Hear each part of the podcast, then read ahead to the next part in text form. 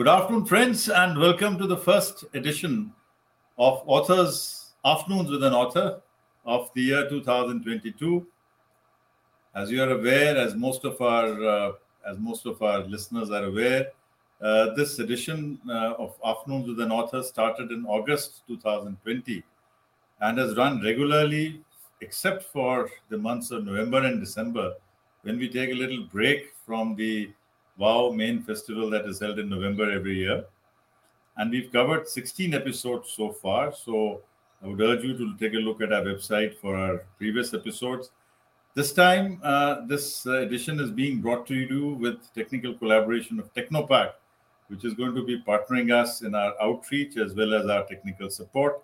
Uh, so, thank you very much for joining us. Uh, would also like to acknowledge the fact that the National Digital Library of India is our partner and it's being relayed to all the NDLI clubs in the country. Thank you, Professor Chakravarti, for this. Uh, so, for this edition, we are having Somi Roy's uh, book, latest offering, because he's many offerings. So, his latest offering is Manipuri Myths Retold and that is why. In fact, it is and that is why Manipuri myths retold.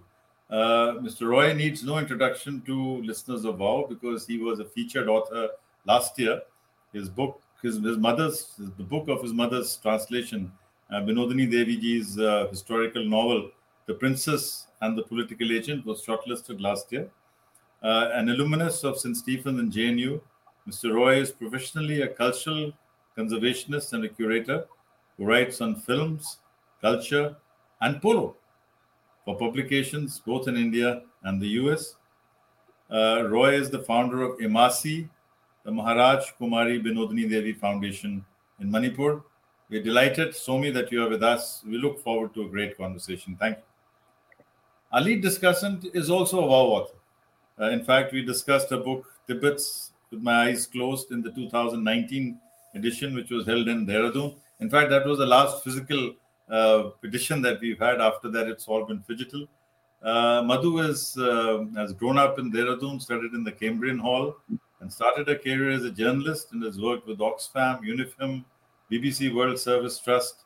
And the first book, The Keeper of Memories, was a historical fiction work on the Gurkhas. So, what we're going to do now is uh, that I'm going to be requesting Somi to introduce the book for the first five to seven minutes. The book has got some lovely illustrations, and we would have loved to have the illustrator uh, Safa Yumnam with us, but he's recovering from Omicron. But you will get to see some illustrations. Uh, Madhu will then take over and discuss uh, various stories, the 12 stories which are here, and also give us a little background about Manipur. Uh, and uh, all those of us, all those, all my friends who joined us on YouTube and Facebook, uh, after Madhu has spoken, we will still have time, but 15 minutes uh, to discuss your questions, to respond to your queries. So thank you very much for joining us. Over to you, Somi. Thank you. Thank you, Sanjeev, and thank you, Valley of Words. Uh, tremendous pleasure to be back again with you.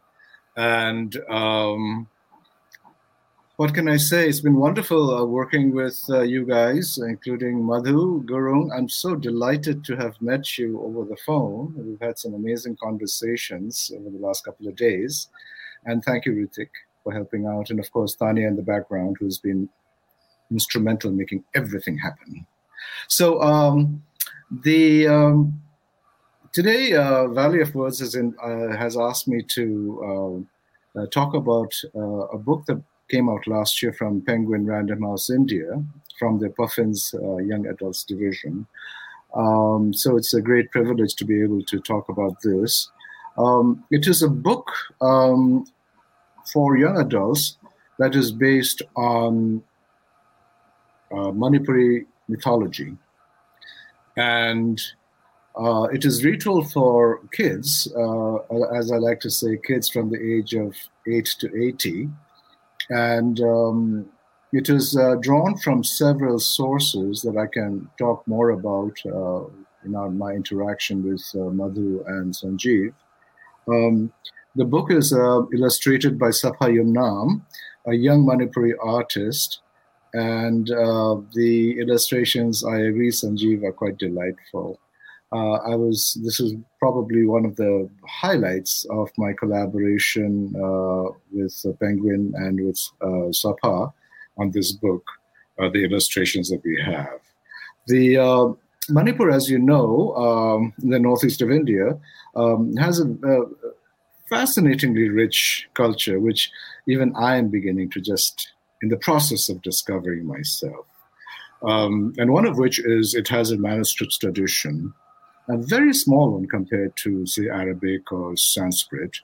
Um, but it is um, a, a, one that I came across uh, maybe in uh, 2005 or so when I started visiting India again.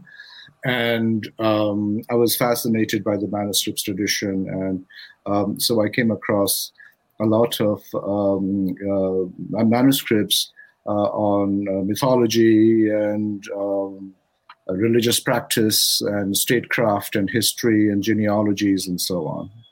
So um, when I started uh, working on this book, and Madhu and I, we can talk more about that. Um, I, I, was working on several projects, one of which was that I felt that the um, manuscripts were in danger, especially after we had a, an appalling um, incident in 2005, which really what, what kind of fired me, and that was the burning of the Manipur State Library. A lot of manuscripts and books were lost, uh, and uh, archaeological artifacts as well. And so uh, I started working uh, on the digitization of these manuscripts in collaboration with the University of Kentucky and with the British Library. And it's been a long, strange, circuitous uh, route that I've been taking. Uh, but the happy result, um, the latest happy result is uh, this book. Because the uh, stories that I, I'm telling here, which come from a digitization project, as well as my Polo project, for instance, um, they all seem to kind of uh, have their roots in the uh, manuscripts tradition. And the manuscripts are not accessible to me. They're written in a different language of Manipuri, which is Old Manipuri. It's quite quite a bit like Chaucerian Middle English, or, or, uh, or uh, in its relationship to modern contemporary Manipuri. And uh, it, it is also written in a script called Meitei Mayik, which is one of the uh, few handful, less than ten, uh, Tibeto-Burman indigenous scripts that exist. So, uh, of the Tibeto-Burman language family, uh, to which Madhu's uh, native tongue and mind belong to, uh, there are about 400 languages, but about less than 10 scripts. So the uh, manuscripts are written in this old script and, and, and in an old tradition, uh, old language. So it's been a, quite a journey uh, from trying to digitize it in collaboration with the United States and with the uh, United Kingdom, uh, and also um, working on Polo and working on with uh, certain collaborators and projects on silk, things that I was beginning to discover uh, in Manipur um, upon my return. Like this Sochcast? Tune in for more with the Sochcast app from the Google Play Store. Great. Shall I leave it okay. You can take no, it up with Madhu. Lovely uh, yes, yes. story about silkworms as well. Uh, but let me not get between you and Madhu. So over to you, Madhu, and uh, we have a conversation for about half an hour, and then we'll open it up to, to, to whoever is there on the YouTube and Facebook. Over to you, Madhu. Okay. Okay, thank you. Uh, I'm really delighted to be here, and especially to talk about Somi's work um, I've had the opportunity uh, of having lived in Manipur in a beautiful place called Leimakhong, uh, which translated, um, and correct me, Somi, if I'm wrong, uh, Leimakhong means the, the river where the princesses come to bathe. And so I lived there um, when my husband, uh, who was in the army, was posted there. But I think for those people who don't know much about Manipur, before I do come on to uh, talking about Somi's book, I do want to talk a little bit about Manipur. If you come to Manipur and you actually entered the airspace and you're coming down to Imphal airport, the first thing that you actually see uh, is a river body, you know, and that's the Loktak Lake. And those round vegetation that is around rings, that is the Phumdis. And that is how, for me, is Manipur. Uh, but Manipur has huge history and huge, uh, you know, uh, wonderful uh, things to talk about. I think one of the things that have left lasting impressions to, on me has been the Koirengei airstrip, which was built by the Japanese uh, to help their war effort. There is, uh, it was in Manipur, we have the Kangla Fort. Uh, Manipur also has. Um, uh, the, was a place where the, the British Field Marshal Slim got his 14th Army together and that is that that 14th army marched into burma and you know that is how the the war with japan ended and turned the tide of war for the british forces. Uh, more than that uh, i also remember that uh, uh manipur is the place uh, where the indian national army started uh, was started by subhash chandra bose in a place called Bishnupur, which is now called Bishanpur. And so, um, and of course, it is here that crick, uh, like hockey on horseback started and uh, polo. Uh, the world got polo from here. But I think um, when I do invite Somi to talk, I think I want to talk instinctively about what Somi's book uh, felt like when I read it. I think um, for me, Somi, uh, when I read your book, it was as if there was a there was a person who was on a quest. I didn't know anything about your background, too much of it. Uh, I felt that it was as if you had come in and you were like an archaeologist and you were digging, digging, digging, digging, digging. And you found so many gems, so many beautiful things. And then, in a way, you became its memory keeper. And as a memory keeper, that uh, that is what you felt that okay now when i reach this point how am i going to give it to the world? How am i going to get it uh, how am i going to preserve it? And that is how you became a storyteller and a writer. I don't know i may be all wrong and all over the place but an archaeologist a memory keeper and a writer. I invite you somi tell me whether i'm right or wrong but let's just take it from here Thank you, Madhu. That was very nice introduction to Manipur. And having had your first-hand experiences here, uh, you have a special uh, connection to me and to my people and to my state. Yeah. Um, so it's really delight- delightful to be with you. Um, archaeologist. You know, I've never been called that. Um, I've been called a lot of things and uh, which is one of the things I actually enjoy because I do these uh, projects somewhat organically. Um, they kind of develop along the way. I specialize in cross cultural connections in my museum exhibits in the US, in New York. Um, I work with Asian cultures, and I've worked with many, more than a dozen of them. And um, so, working with my own culture, with Manipuri culture, is, of course, a special thing. And um, um, as we do in curating, uh, we kind of we are part historians, we are part. Um, you know, we uh, we look at the sociology, we look at the art forms, we look at aesthetics forms and systems and so on. And yes, it's a bit like an archaeology, especially in Manipur, because Manipur has been traditionally, and until very, very, very recently, uh, fairly isolated and insular.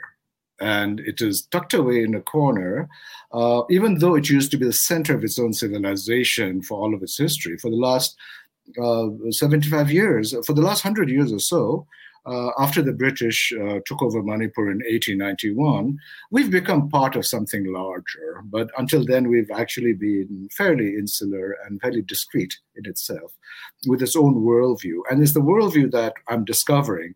Um, yes, it's archaeology. It's like discovering a palimpsest of experiences and expressions. Layers after layers and layers. And how do these layers connect to each other? Some layers are personal because I'm from here. Some layers are familial because my family is from here. Some are cultural. Uh, some are simply baffling. I don't know where this, some of these connections are going to be. It's not a road that has, has been finished traveling upon. Uh, we have to keep looking at these things. But I was coming to look and making connections from first my introduction to manuscripts by this amazing older gentleman who's now unfortunately passed away, Pandit Khel Chandra, to whom I dedicate this book. And he's an old family friend. And uh, his family is still friends with me. We're very, very close. And I learned about the manuscript from him. He's the first one who told me about the polo god, uh, what, what we call the polo god now, uh, the Nyanga, for instance. So it's been through conversations and interactions that I've been able to kind of um, dig deeper and deeper, maybe uh, um, uncovering layers and layers and scattering them around me and then making connections. Other people have sometimes said that what I do, my, my projects, like I work in Appalachia and I work with uh, uh, China and I work with Israel and so on, um, that it's more like uh, uh what, it, what they call remapping. We're connecting uh, dots. Uh, Madhu, remember the when we were kids, maybe they still have them. You know those yeah. uh, dot yeah, yeah. puzzles and you an image.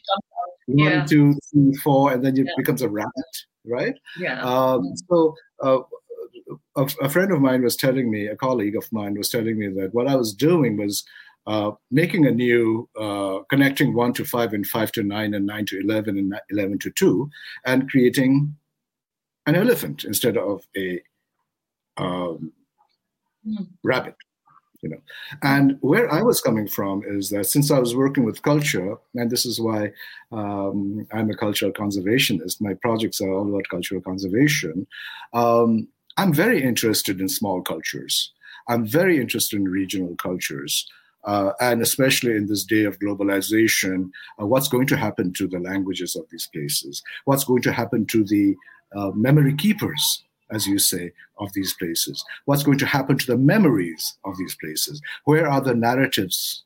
Have they been, uh, I mean, for one thing, they've already been somewhat submerged. So we're building these new narratives, like in this book. But when will these narratives disappear? Many civilizations have come and gone. Like this Sochcast? Tune in for more with the Sochcast app from the Google Play Store. And now, in the age of internet technology and digital technology and communication, what do we have? We have smartphones, we have connections, we have romanization, we have people texting to each other. Um, people have great, greater social mobility and, ge- and uh, uh, geographical mobility than ever before. Um, so a world uh, homogeneity is beginning to come. But I'll tell you this one thing, and that is of all the places that I've been to, that I've visited, uh, Manipur is the one culture that seems to have kept it intact. Oh, we complain here on, oh, this is lost and this is being degraded and that's in decline. But compared to all the cultures of the world that I've had uh, the good fortune of interacting with and, and, working with, I find that a lot of the forms are still pristine. Uh, they're, mm. they're living uh, the, it has a high culture. It's a civilization, and I use this word advisedly. It's a civilization, um, um, and it's a culture that is a civilization, and it's a very small one also, which is kind of the interesting thing about it. I like to think of it as like a dollhouse like a or a mini mini miniature dollhouse that has all the little parts. It has a door, it has windows. It has, if you look inside the window, you see a little bed. You know, in the bed you have a little doll. Uh, so it has all the different parts of a, a civilization. Yet it is very small. So how did this happen? One of these parts is mythology.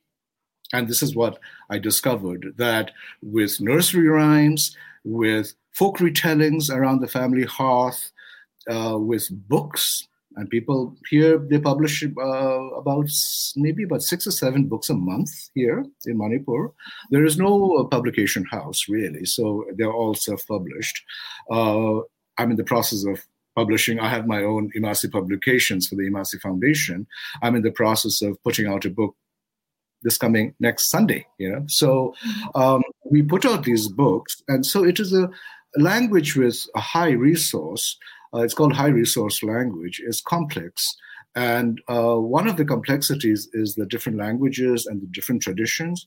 And this uh, manuscripts are coming from the pre-Hindu tradition of Manipur, because Manipuris, like myself, Meiteis, as we are called, our endonym is Meitei, um, we are Vaishnav Hindus.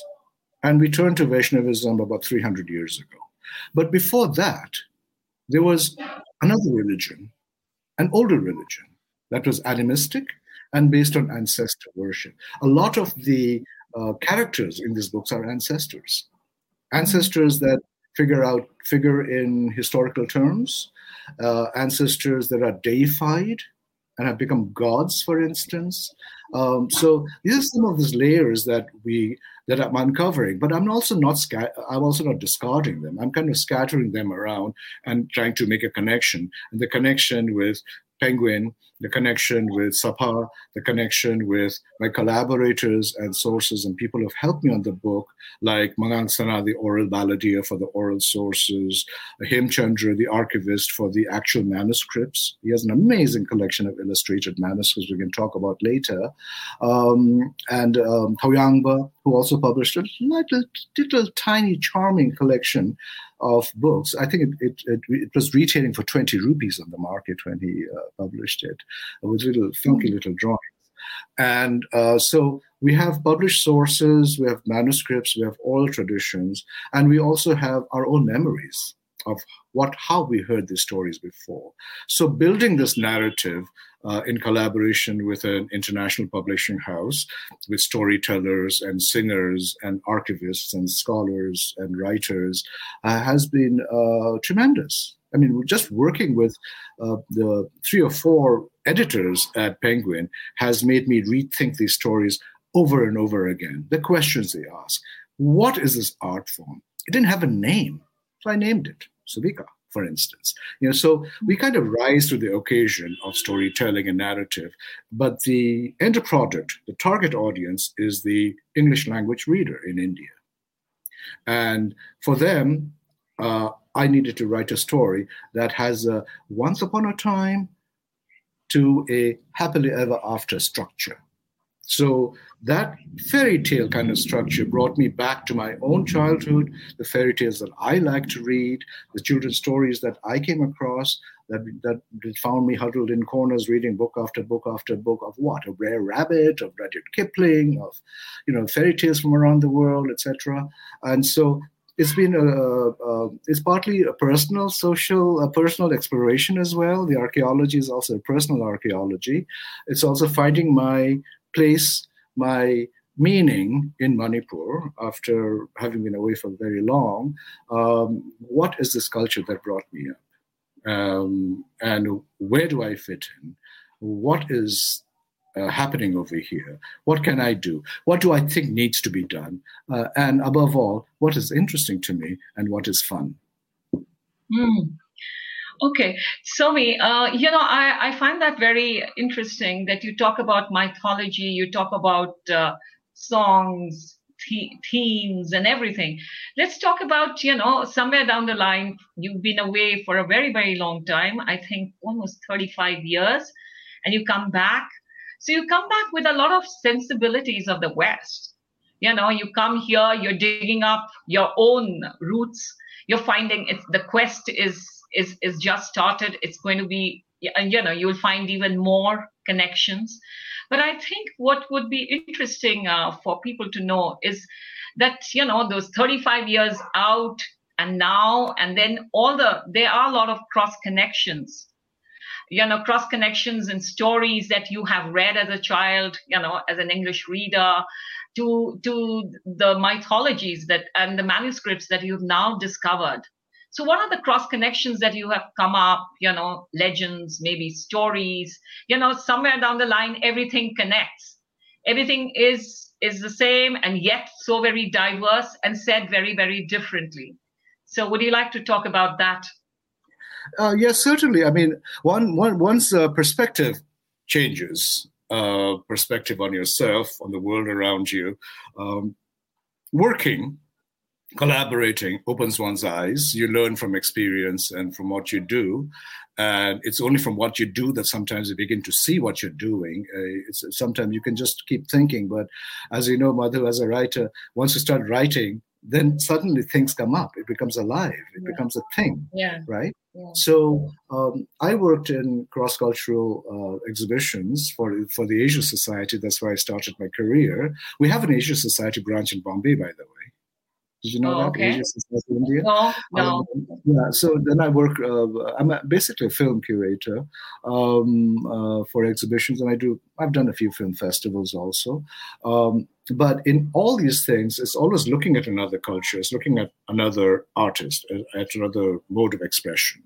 And um, I grew up in, in a writer's home. The picture you see behind me, and I'm sitting in my office alcove here, um, is my mother who wrote this, this is a writer called Binodini. So I grew up with writing around me, and since uh, she had a very uh, uh, famous salon um, uh, called Ruprag that gathered artists, maybe 10 or 12 artists every single evening after so I grew up surrounded by music and film and theater and writing and poems and dancers and actors and so on.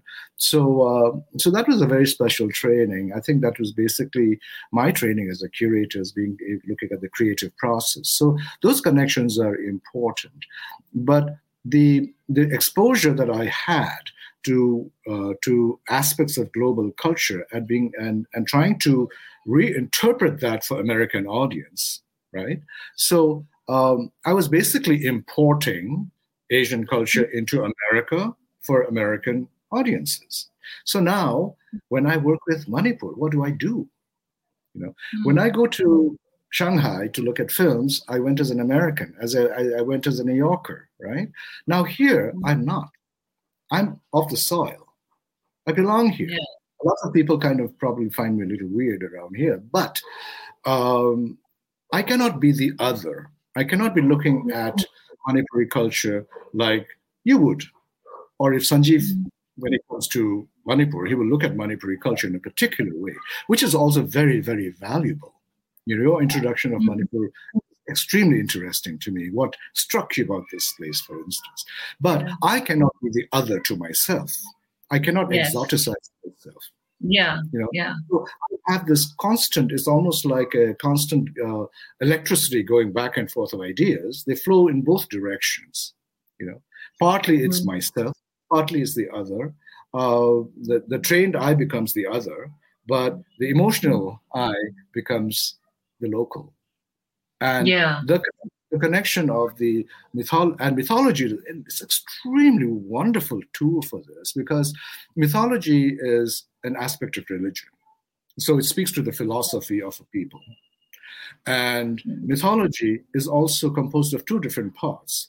Uh, one part is uh, universalistic ar- archetypal that you can find in every mythology which makes every mythology whether it's greek or Sumerian or uh, Marvel comics, for instance, with the currently mythology, mm-hmm. I think is happening, or Harry Potter, another mythology that's contemporary.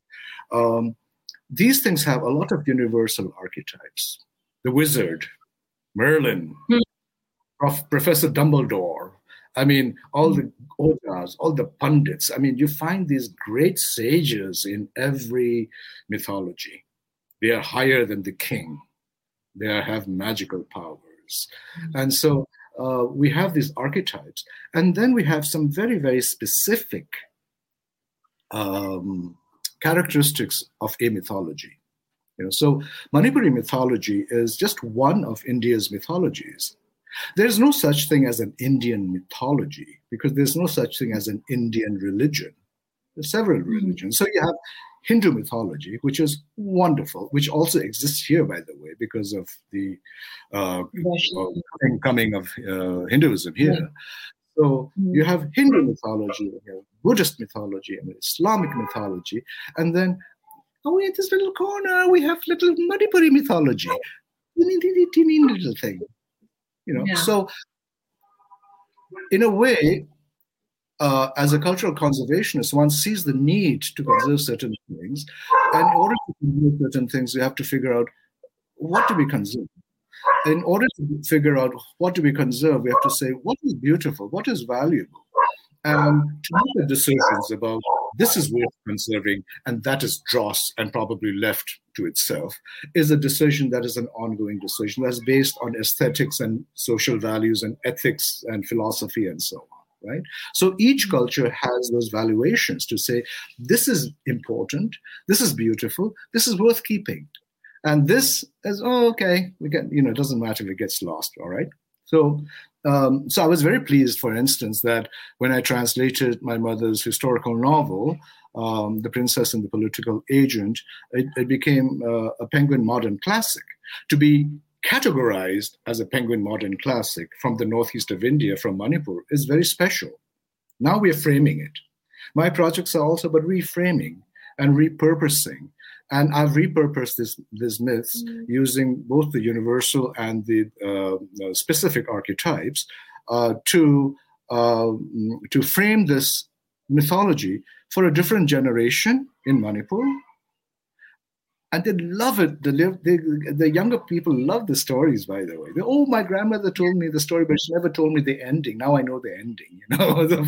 or, oh no, my grandfather's version is slightly different because all these mm. versions are different and um, so the reframing of it, the remapping of it, and the archaeological dig, and to create a memory keeping. We've revived yeah. book, a memory keeping, by framing it for new readers, for new minds, for new ears. Yeah. And and uh, and it's not limited to Manipur now because we're now yeah. uh, writing it in English for another readership altogether. So it's been quite interesting. I've been having fun, as you probably Absolutely. can tell. Yeah, uh, I think it it has very global appeal. You know, that's one of the best things about the book.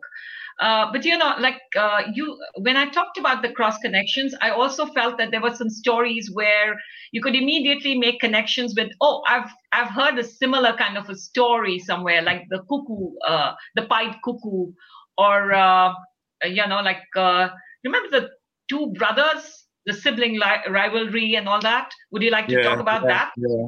Yeah, sure, sure, sure. Very interesting you brought that up, Madhu. Thank you.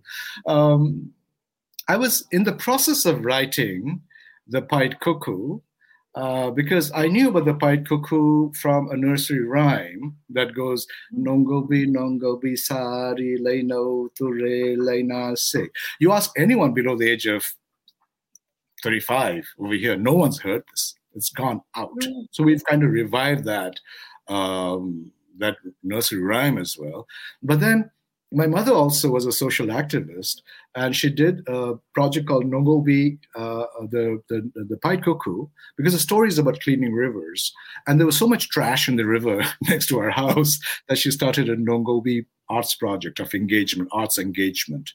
Um, I'd also come across because you know my coming back and changing my base to Manipur is really to preserve the work of Binodini, the writer. So okay. I'm in the process of looking at her unpublished work. I'm working on my third volume of collected unpublished work by Binodini. Uh, third one is supposed to come out in a week's time. I'm quite wow. Wow. palpitating, you know. Whoa. Quite excited. That's exciting. Um, but this is the third volume. I have maybe three or more, three more to go. Um, and so she had written uh, an essay called Nongobi, the Pied Cuckoo, which I discovered mm. much later, right? But the essential mm. story of the Nongobi, the Pied Cuckoo, uh, has a certain parallel to Kalidas's uh, Meghdut, in the sense that they're both ah. based on the cuckoo. You know? So the okay. Pied Cuckoo elders and ancients also observed that the pied cuckoo comes with the rains. And hmm. the monsoon is this amazing thing that happens every year in, in South Asia. And the cuckoo comes with the, with the clouds, with the rain clouds. Hmm. So if you see a pied cuckoo, people have always observed and remarked that, oh, the rains are going to come. So in mm. Kalidas's uh, uh, Meghdut, He, he becomes the, Yeah. a messenger that flies with the rain clouds, and he describes what he sees below on in India, with cities and palaces and rivers and mountains, the wonders of India. That is the the spine of this uh, um, of this great poem, um, Yeah. the Sanskrit music. But and in the Manipuri version of the Pied Cuckoo, it becomes a cautionary tale of why you should work together and you be must be part of a community. So the, the, the bird is asked to take part in community work in cleaning the rivers, and she Yeah. refuses. So, so Yeah. then, then, then, what is the what is the moral of the story? Because every fable has a moral, right? The two brothers story um, is a very common universal archetype, much more universal than the Cuckoo, which is basically a South Asian thing. You know, you find Mm. the sibling rivalry, the two brothers, the younger brother getting the birthright, uh, and the older brother getting very upset Yeah. about this, and angry.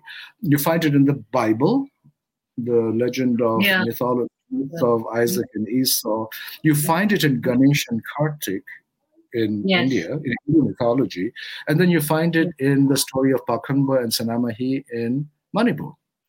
Yeah. So um, that is one of those universal archetypes that I was telling you about.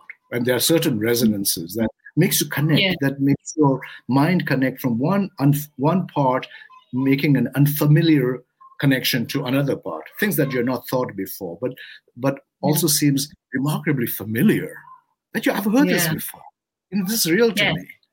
So yeah. mythology has that character and and that is why when you see star wars the hero the journey of the hero strikes you immediately Mm. that's why that film is so popular because it Yeah. follows the arc of the pilgrim in pilgrim's progress or any hero of achilles uh, or, or ulysses going to troy these are all uh, the journey of the hero combating personal demons and social problems and armies and death and so on and overcoming it and thereby becoming the hero you know, so Yeah. um, these are archetypes of the hero and the siblings and so on and uh, and specifically to south asia because the ornitholo- ornitholo- uh, ornithological of the pied cuckoo is specific to South Asia because the bird comes from Africa, flies across the Arabian Sea, which is not in the manuscripts. I googled it. Oh, to- okay. Yeah, I had to find out like where is this pied cuckoo? I, I looked up a picture of it. I listened to sounds of it. Um, then I uh, then I find out the migratory uh, route that it takes, flying from Africa across the Arabian Sea, across India, and then goes via Manipur, and then uh, it's very much an Act East policy kind of bird, right? And then.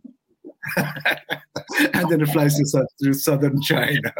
So let's call it the act, policy. I policy Sanjeev- I bird. think Sanjeev Oh, okay. much.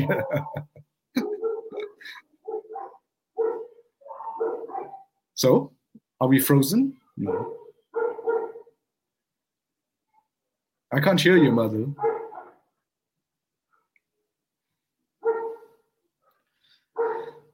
Are we on? Are we on? Da da da da da. Are we on? I could keep talking, but uh, Like this Sochcast? Tune in for more with the Sochcast app from the Google Play Store. Okay, so while um, I mean, while we wait for Madhu to to join us, you know, I think it's it's fascinating, and I I thought why don't we talk about polo, the story of polo? You know, Ah. this is one Indian sport, and I think you know we must do. Uh, I mean, we must try to get it into the Asian Games and then the Olympics. How is Manipuri polo different from the mainstream polo? You know, can you tell us something about this? And uh, Sure. you've done a lot to promote polo in Manipur, so yeah, it's also tell me uh, about the story. Yeah. Thank you, Sanjeev. Thank you, Sanjeev, for thank you for putting me on my hobby horse. I can talk endlessly on this subject. um, but polo also is a cultural conservation project that turned into polo, to international polo. Um, when I came back to Manipur, uh, I found that uh, our Manipuri ponies were roaming the streets eating trash, which was not there when I left. in the early 80s. And so, where did these homeless street ponies come from? So, my mother was very upset. She was a, she was a celebrated horsewoman, and my family are all polo players. And so the uh, so I kind of got interested in this, but otherwise I have, I have zero interest in polo. I have zero interest in animal welfare. I'm really not really much into any of that. But I discovered then through Pandit Khel Chandra that polo has a uh, sacred um, uh, history to it for Manipur, and that and that there was a shrine uh, to uh, a god called Marjing, one of the directional guardians of the Valley of Manipur, um, and that uh, god figures in all the polo mythology. So I started doing this, and then because I was not, I was spinning my wheels and not really getting anywhere, that I kind of roped in the polo community here. And since Manipur is very small and very poor and not very powerful in all these things, um, and suffering from all these stasis of uh, of old uh, of uh, underdeveloped economies and so on. Um, things were not moving very much, so I kind of roped in. I talked to my friends at the United States Polo Association, and we brought in American Polo here. The USPA, um, we brought the USP to India for the first time. I take Manipuri uh, International Polo. Uh, we introduce several things that we, we provide value-added services, as I call it, and then we take uh, American Polo and Manipuri Polo to. We've taken them so far to Jaipur, uh, another capital of polo, the crown jewel of Indian polo, really, and to Hyderabad and to Bombay. So it's a national program that is based on in, uh, in Manipur. And I like that to say that even little Manipur can contribute to the larger Indian uh, culture and uh, we have we contribute to our riches. Uh, it, it, may not it may not be money, but it could be sporting talent and so on. And so now I have, with my partners Ed Armstrong and Rupa Barua and Paul um, Nabarun and so on, um, we have the uh, an annual International Women's Polo here, and um, the, the then I began then I began to discover that actually polo was from here, uh, and they were calling this the birthplace of polo. And I said, actually, no, it's the birthplace of modern polo because polo has many different uh, origins. Azerbaijan and china and tibet and india. And we, we, you know people are still writing the history of polo. Um, but modern polo as we know it comes from 19th century uh, uh, uh, manipur taken from here by soldiers of the east india company. Uh, it predates victoria's reign here. And so the, the older polo, which is described in our manuscripts also, um, uh, the first game is described as, uh, as the game that was played at, at the crowning uh, of the younger brother, Mother, Pakhangba, that we were talking about. So in Pakhangba, the deified ancestor becomes the king and establishes the Manipuri dynasty, which rules even today. Um, a polo game was played. Mm-hmm. And that is written about in the manuscripts. And even Lord Marjing, whom we've called the god of polo now, uh, because I felt it was important to uh, uh, to recognize his role in polo, uh, since uh, we obviously had lost the uh, importance of the sacredness of the animal by allowing it to be homeless and eating trash on the streets. So creating the creating the sacredness, recreating it, was my cultural conservation part of it, which led to polo. And polo by itself uh, in Manipur was a game that uh, was similar, is still similar to the modern game. Like uh, every, any horse that plays polo is called a polo pony whereas a pony is supposed to be more than 13 hands high. Uh, that's because of the Manipuri pony. There are still the, the rule that says only uh, you can only hold a stick on, in your right hand as a Manipuri rule, for instance. So many of the rules of Sagol Kangjei, the original Manipuri game, exist in modern polo today. But modern polo has been taken from here by Britain to the rest of India and then to England, and from England to it hopped over the Great Pond to New York um, and to the US, and went to Argentina, for instance. So the game has been developed more over there. And what I'm doing now is kind of importing back something that originated from here, but importing it back as a as an international sport over here. And I'm very proud to say that we have uh, three quarters of the women polo players in the country, and we have about uh, one third of the male polo players in the country. So this is a highly uh, polo intensive place.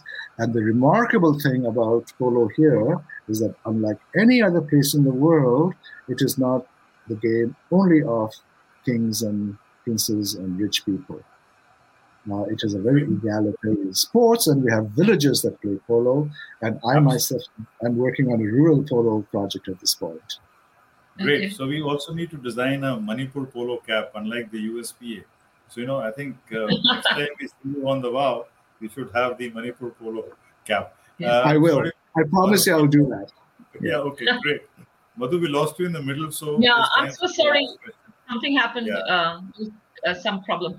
Um, can I jump in now? Yeah, please. Yeah. Last question, and then we'll uh, open up to the audience. Yes. So me. Uh, yep yeah listen uh, i i enjoyed what you talked about the polo uh, may i just uh, talk about the beautiful illustrations of the book because i think not only does it make the book so so charming it's it's it makes each and every story immensely endearing so if it's possible uh, can we talk about the uh, subika the the new art form that you and your artist friend have come up with uh, let's talk about a little bit about that because also I think uh, alongside uh, the very beautiful illustrations, there's also calligraphy, which is in in a text which is so so beautiful. So um, if you would like to, if it's possible for it to come on the screen, if it not, if not, I would like you to speak about it a little bit before we open it up.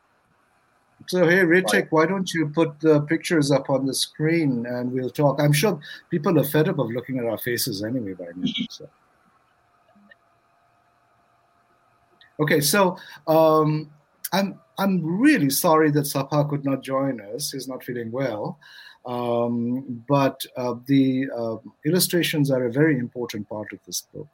And I had no idea where I was going with the illustrations. I had an idea that I wanted to use the illustrations that are found in the old manuscripts. Now, the illustrated manuscripts of Manipur are a very small minority of the manuscripts that exist. Only the manuscripts of magic and religion and ritual and prognostication and fortune telling are illustrated the bulk of the manuscripts of genealogies and state policy and irrigation and stories about the uh, cuckoo and all that, they're not illustrated. Mm. All the histories, the mythologies, the romance, the novels, the, the others. So this group of um, manuscripts uh, is called Subika.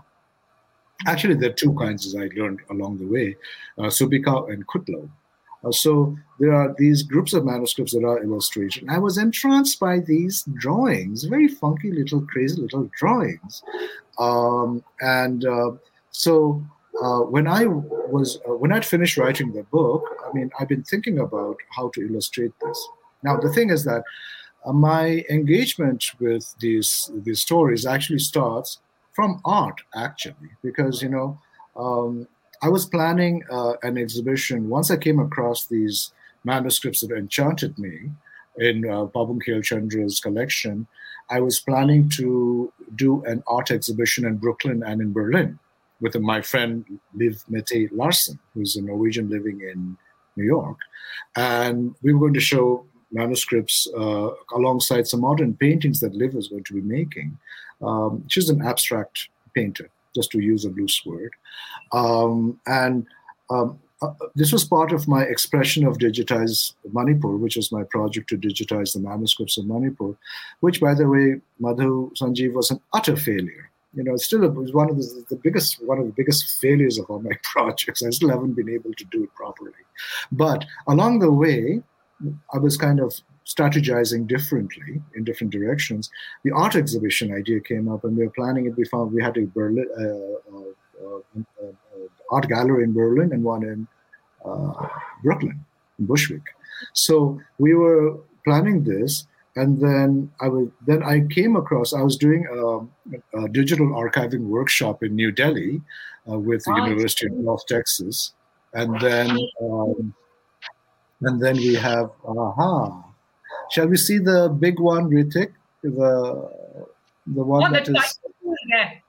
We can start anywhere; it doesn't really matter. Yeah. Um, and then so the uh, uh, when when I met Penguin there, and uh, ah, here it is. So this is uh, and Like this Sochcast? Tune in for more with the Sochcast app from the Google Play Store.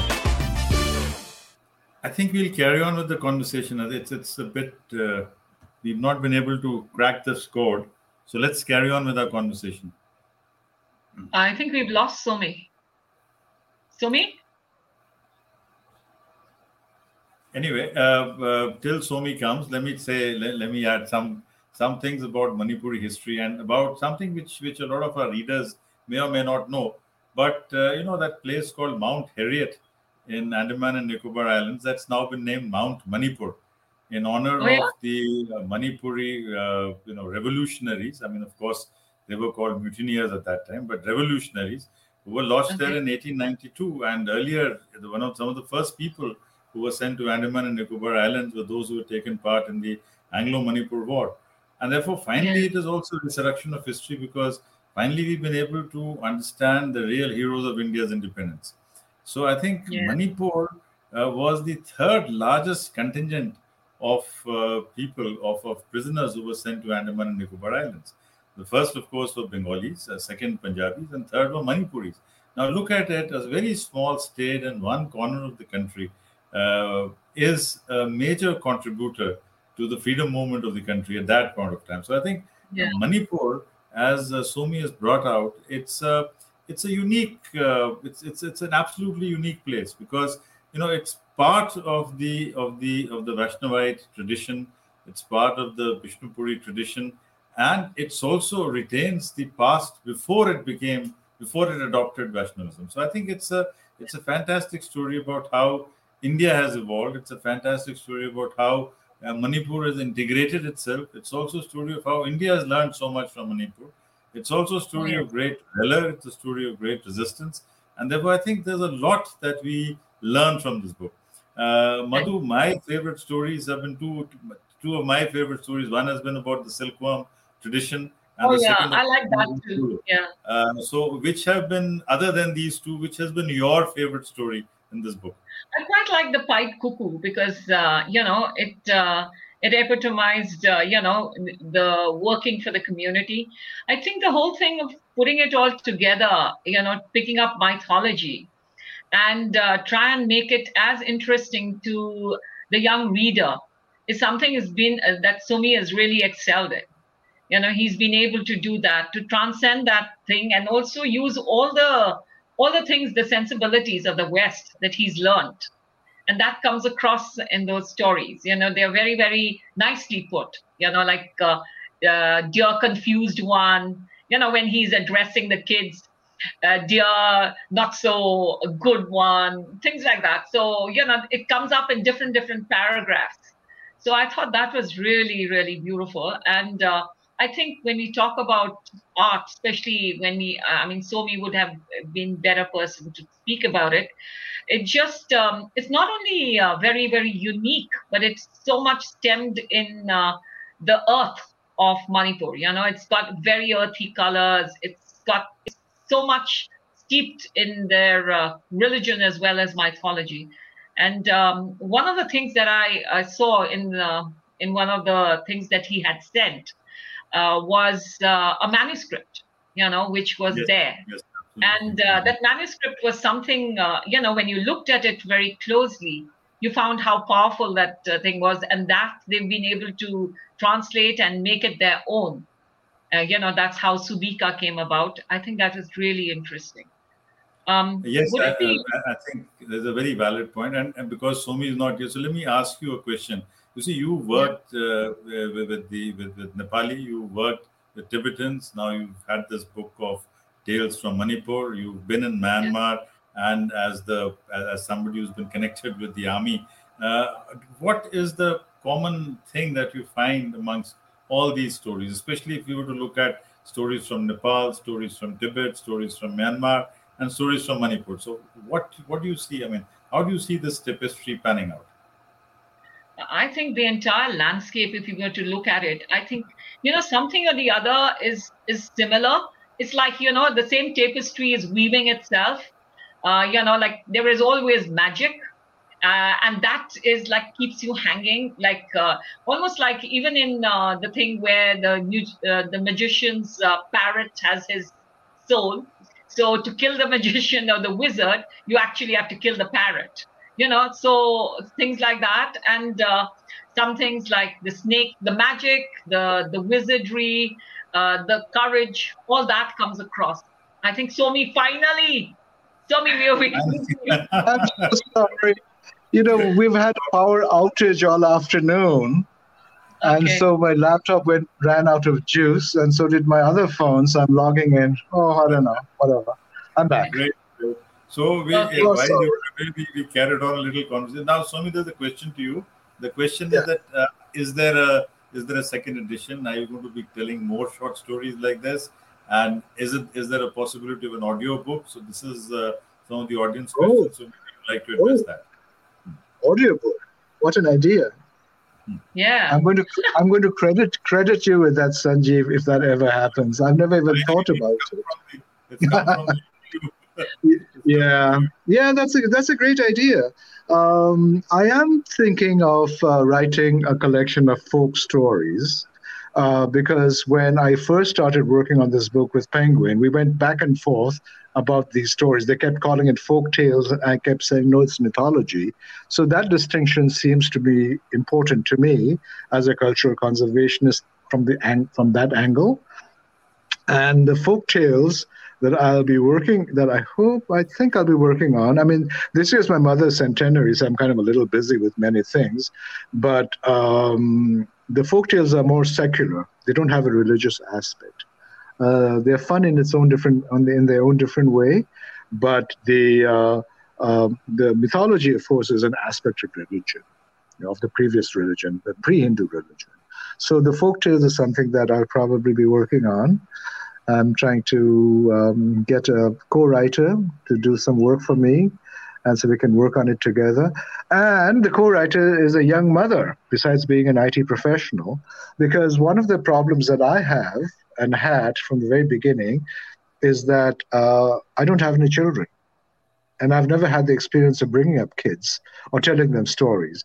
I had to go to my own experience as a child, but as an adult, I've never had to tell a story bedtime stories to kids, for instance. So I really feel that's a lack, a big um, disadvantage um, in my uh, in my previous book. So if I do this, I'm hoping to work with a young mother who can bring her uh, experiences as a parent, as uh, as folktales as part of parenting. Great, wonderful. So we've had a wonderful session uh, although we were in and out, but we were able to connect everyone. And I would like to thank you, Somi. Thank you very much for having been with us and for having shared your thoughts, for having told us the difference between folk tales and mythology, for having taken us to the history of polo. Thank you very much, Madhuji, for joining us. Your experience and the way you asked those questions made it very, very insightful, made it very, very interesting. And we do look forward to more such conversations. Uh, before I close, let me thank all of us who joined, who joined us on the YouTube and the Facebook. Uh, thank you very much, Tanya. Thank you, Ashutosh, uh, Ashutosh Cha, who's coordinated with the NDLI, with Parmesh, Ritik, Amir, and Suhail for ensuring that this conversation has been there in spite of some minor glitches. Uh, and friends, before we close, let me tell you that next month uh, we'll be featuring Pramod Kapoor's latest book on the Naval Ratings Mutiny of 1946. We'll keep you posted about that. So happy listening. Uh, more power to the pen. Thank you very much for joining us. Thank you, Madhu. Thank you, Somi. Thank you. And thank you, Team Bao, for, for being for, for connecting with us. Thank you. Thank you very much. Thank you. Thank you, Madhu. Thank you, Sanjeev. Thank you. Somi. Thank you, Sanjeev. Yeah. And to all the team, thank you very much.